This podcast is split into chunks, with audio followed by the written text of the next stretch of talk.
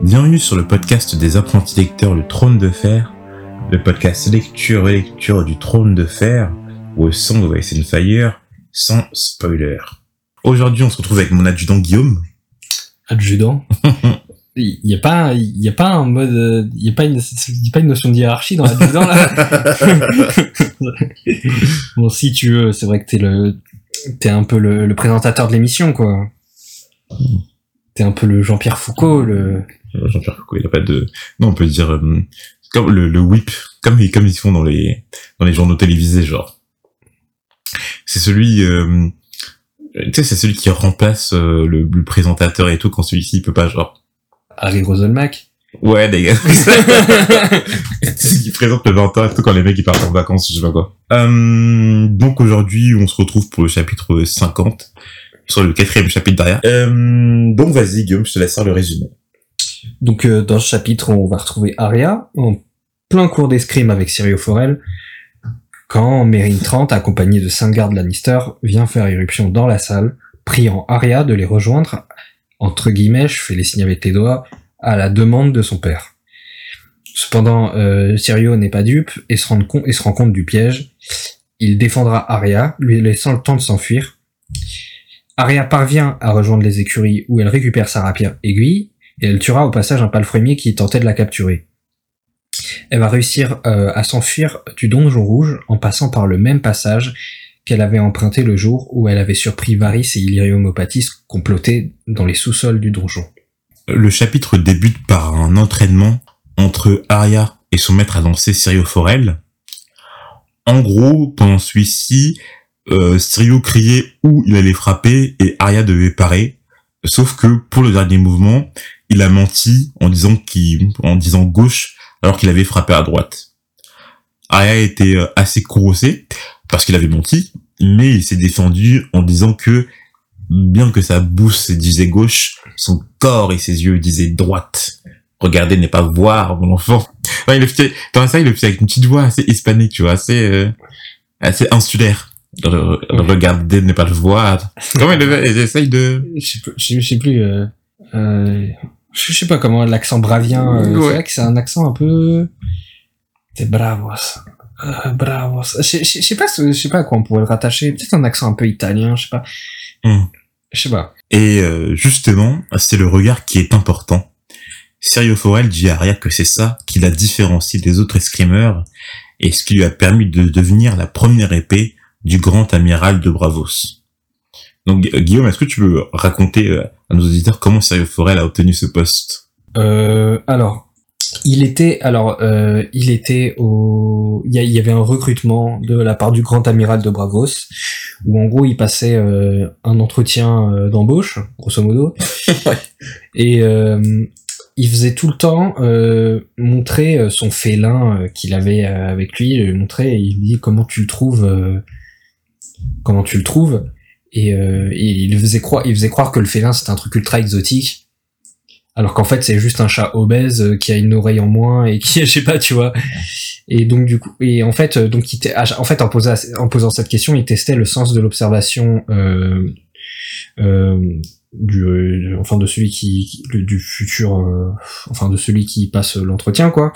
Et il y en a qui disaient waouh, quel beau spécimen et tout. Bon, c'est des mythos. Ils, ils ont pas vu le truc. Et Sergio Forel, lui, a dit bah c'est juste un chat euh, obèse, quoi. C'est ça. Donc du coup, tu, tu sens qu'il a un peu euh, euh, facétieux, hein, ce, ce grand, ce, ce grand amiral. Ouais, euh, ça- ça- c'est c'est sti- c'est- c'est stylé, euh, ça fait très euh, shonen, mais Mm. euh, je suis pas sûr que Ouais, je suis pas sûr que, dans- que ce soit vraiment représentatif. on peut voir que Bravo c'est quand même quelque chose euh, alors on sait que Bravo c'est composé de 100 îles hein.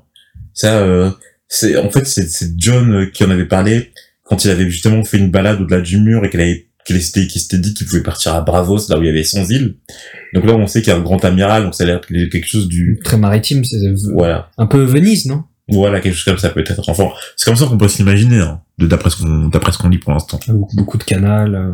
Après son histoire, constatant qu'Arya s'était améliorée, il la jugea apte de s'entraîner avec aiguille lorsqu'ils parviendront à Winterfell. Soudain, les portes de la salle d'entraînement s'ouvrirent et s'y dressaient cinq gardes Lannister entourant un garde royal, Meryn Trent.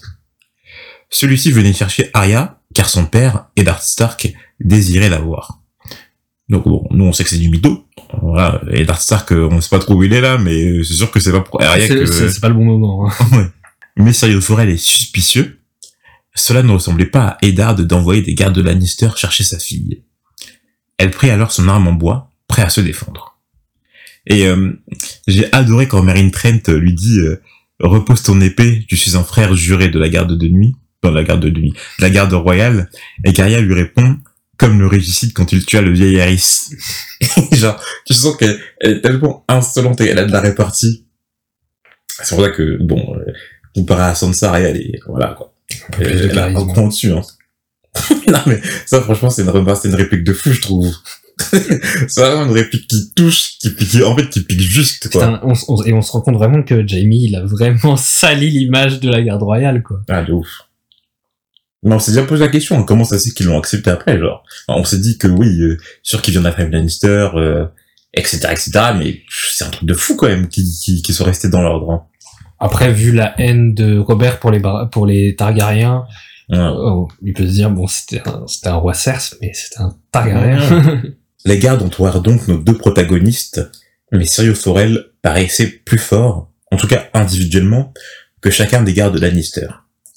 Sauf que Syrio Forel était seul, bah, ce- bon, je, je compte pas Arya, et euh, qu'ils étaient six en face de lui. Syrio Forel ordonne donc à Arya de, les, de, de le laisser se battre contre eux pour qu'elle puisse retrouver son père. Avant d'obéir à son maître à danser, elle le vit de façon surprenante venir à bout des cinq gardes Lannister avec une facilité déconcertante. Mais euh, au moment où elle allait se mesurer aux gardes royales, elle comprit qu'avec une simple épée de bois et sans armure, Syrio Forel ne le vaincrait jamais. Jamais. Moi, ça, ça me déçoit parce que là, il peut ramasser des, les armes des gardes, là. Il y a des Ouais. épées qui traînent par terre, wesh. Hmm. Je sais pas trop comment ça se Après, fait. bon, je sais que c'est pas, c'est pas idéal de se rabaisser euh, quand un garde, quand quelqu'un qui, qui te menace, mais bon, je pense qu'il y a moyen d'essayer de tenter une roulade, euh, chope l'arme. hein, tu vois. Hmm. Après, dans- bon, dans la série, c'est un peu mieux décrit dans le sens où, euh, enfin, c'est pas un peu mieux décrit, mais genre, c'est différent dans le sens où, quand Arya part, on voit les, les autres gardes se relever, en fait. Donc, on sent que même s'il a fait un petit numéro, au final, sur le, sur la durée, ça va pas, ça va pas marcher. Ouais. Mais euh, mais s'il chope vraiment une arme, là, il, il, peut les buter, il peut buter rapidement les cinq, tu vois. Après, bon. Peut-être, ouais. Mais bon, après que c'est du débat de, c'est un peu du, du débat. euh, C'est pas spéculatif. C'est juste, ça m'a frustré de Ouais. pas, de, de pas voir. euh, ouais. de- Bah, après, faut pas, faut pas sous- non plus sous-estimer un garde royal, tu vois. Ouais. Dans le sens où c'est vraiment euh, les plus fines lames du royaume.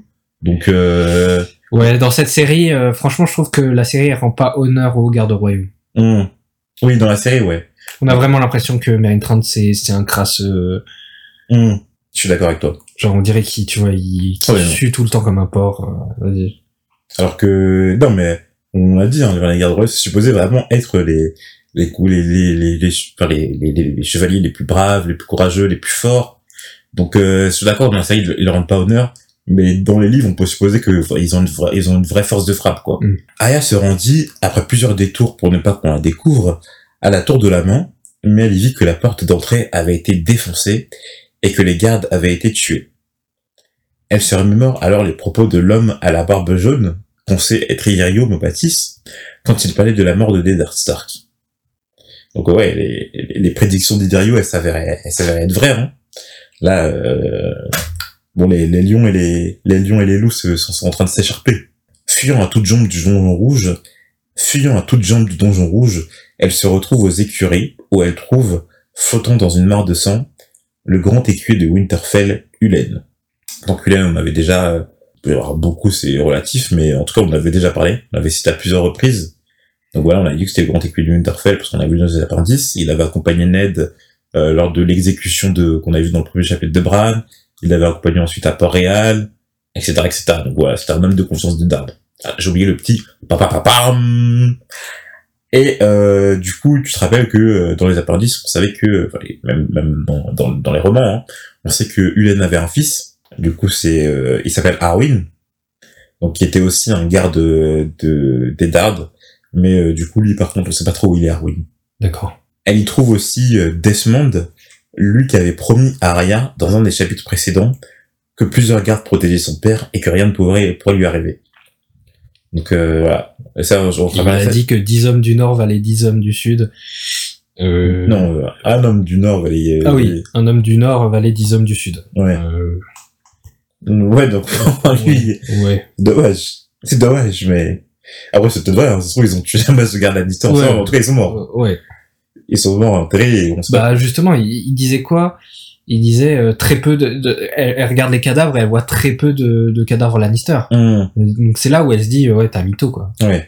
Et lui met un coup de pied, mais c'est un peu dégueu. C'est pas très respectueux. Un palefrenier l'interrompt dans sa réflexion dans les écuries.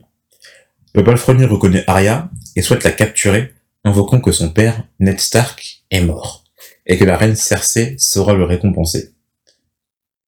Euh, donc chaud là, chaud. Arya apprend que son père est mort euh, par un palefrenier comme ça, alors que euh, elle est entourée de cadavres, euh, qu'elle est, qu'elle est en plein, qu'elle est en pleine fuite, euh, donc euh, tendu. Après bon, la, la mort d'Eddard en off comme ça et tout, c'est chaud. Je trouve Ouais. que c'est chaud, donc euh, j'aimerais bien voir d'autres trucs et tout pour me dire, ok, comment il est mort, qu'est-ce qui s'est passé. Ouais. Bon, après, on peut se douter qu'il serait mort dans l'attaque euh, ouais. de la salle du trône. Mais là. après, euh, c'est vrai que dans un dans un bordel pareil, c'est qui est mort, qui n'est pas mort. On sait que souvent c'est ça. Les nouvelles vont vite, mais les rumeurs, les fausses rumeurs aussi quoi. Hmm. Bah, en tout cas, pour Arya, en tout cas, pour Arya, pour l'instant, Robert, enfin, Ned, il est mort. vient hein. de- vient de perdre son père. Ouais. Pour Arya, pour Arya, là, Ned, il est mort, quoi. Après, nous, on sait pas trop. Mais, Mais bon, souvent, euh, même quand tu les personnages comme ça, enfin, ils ont souvent besoin d'une confirmation euh, ouais, avant d'y croire. C'est ça, parce que bon, le lecteur et tout. Mais bon, je suppose qu'elle est pas rassurée quoi. ouais, voilà. Moi, je, voilà, la mort des Stark, j'ai pas envie de la prendre par un palefrenier, quoi. Ouais. Même si je respecte les palefreniers, hein. Si certains de nos auditeurs, se, voilà, euh, je respecte totalement le, le métier. Mais, euh, on parle quand même des Dark Star, quoi. T'im- T'imagines un jour on reçoit un, un commentaire. Euh, je suis pas le frenier. euh, je trouve pas ça très respectueux. De la part, de la part de l'association des palefreniers de France. Mais franchement, même si on vous dit, même si on leur dit on vous baise, on n'a pas, on prend pas trop de risques. hein. Arya saisit alors Aiguille, qui se trouvait dans un des coffres de l'écurie, et transperça le palefrenier, grâce au premier conseil que John lui avait donné, frappe d'esto. Finalement, une phrase plus utile que, que de- des dizaines de cours. Je te jure.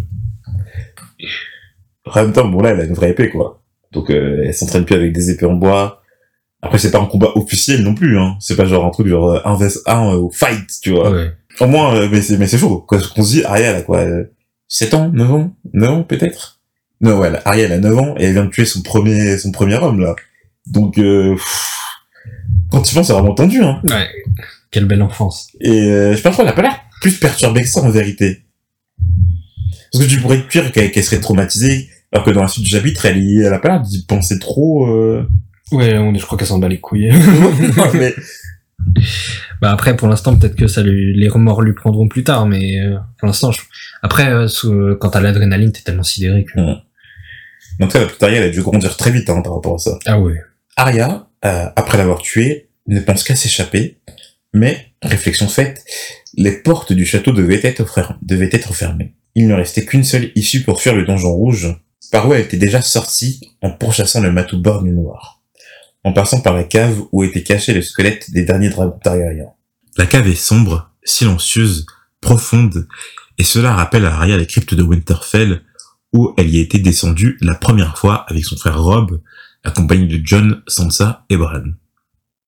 Elle y voyait les tombes des anciens Stark, avec des loups de pierre à leurs pieds, ainsi que les épées de fer posées sur leurs tombes. John leur avait fait à cette époque une farce pour leur ficher la trouille en se déguisant en spectre, et, à ce souvenir, Arya se dit que c'était pas qu'une simple cave qui allait lui faire peur. Elle continua alors son chemin.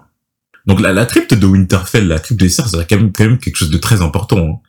parce qu'on sait que Ned, il, il fait souvent des rêves là, euh, tu sais que dans le dernier chapitre de Ned, je crois qu'il se réveillait, il, il était, on nous dit qu'il était encore en train de rêver euh, de la crypte de Winterfell avec Lyanna, et, qui était entourée de pétales de, ro- de rose bleue.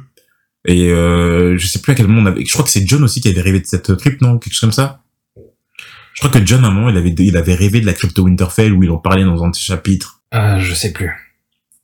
Faudrait que je vérifie. Mais Non, c'est Bran. c'est Bran. De toute façon, il est trois. hein. Ouais. Mais euh, bref, en tout cas, la, la crypte, ça a l'air quand même d'être, euh, je sais pas, un lieu vachement, euh, vachement chargé, quoi. On, on l'évoque plusieurs fois. Et bon, c'est pas très, c'est pas très réjouissant parce que ça évoque la mort, euh, ça évoque les, les, les, les anciens stars, etc. Mais, euh, mais en tout cas, bon, euh, nous, on l'a vu une fois euh, lorsque Robert était venu visiter la, la tombe de Lyanna. Mais euh, bon, c'est c'est pas très rassurant qu'à chaque fois les, les stars qui repensent à cette crypte. hein. Ouais. Enfin voilà, on a terminé pour ce chapitre. Euh, donc euh, bon bah là c'est Pff, ça commence hein. Là ça commence à être chaud parce que euh, Arya elle va se retrouver seule parce que même si elle sort euh, du donjon rouge, euh, qu'est-ce qu'elle va faire? Je veux dire elle a bah, elle a, elle a pas d'argent, elle a que son épée parce qu'elle a pas pu emmener son coffre hein. Donc Et une euh, grande chance qu'elle soit euh, recherchée par euh, des centaines et des centaines de gardes. ouais. Et euh, je même je suis pas sûr qu'elle pourra sortir de Port-Réal vu que c'est sûr que Ils vont, faire, ils vont fermer les, les, les- enfin, ils vont fermer les portes de la ville. Ouais. Donc euh, Arya chaud pour elle. Hein. On le Ouais. rappelle, hein, elle a que 9 ans, elle est très jeune, euh, elle a aucune ressource, donc euh, ce sera vachement intéressant de voir ce qui va se passer pour elle. Mais voilà, en tout cas, on a, on a terminé pour ce chapitre. On espère qu'il vous a plu, que vous avez aimé nous écouter. Euh, si vous voulez continuer l'aventure, l'aventure, vous pouvez nous suivre sur les réseaux sociaux. Et euh, si vous appréciez le podcast, vous pouvez euh, nous noter et nous commenter sur Apple Podcast. À la prochaine À la prochaine.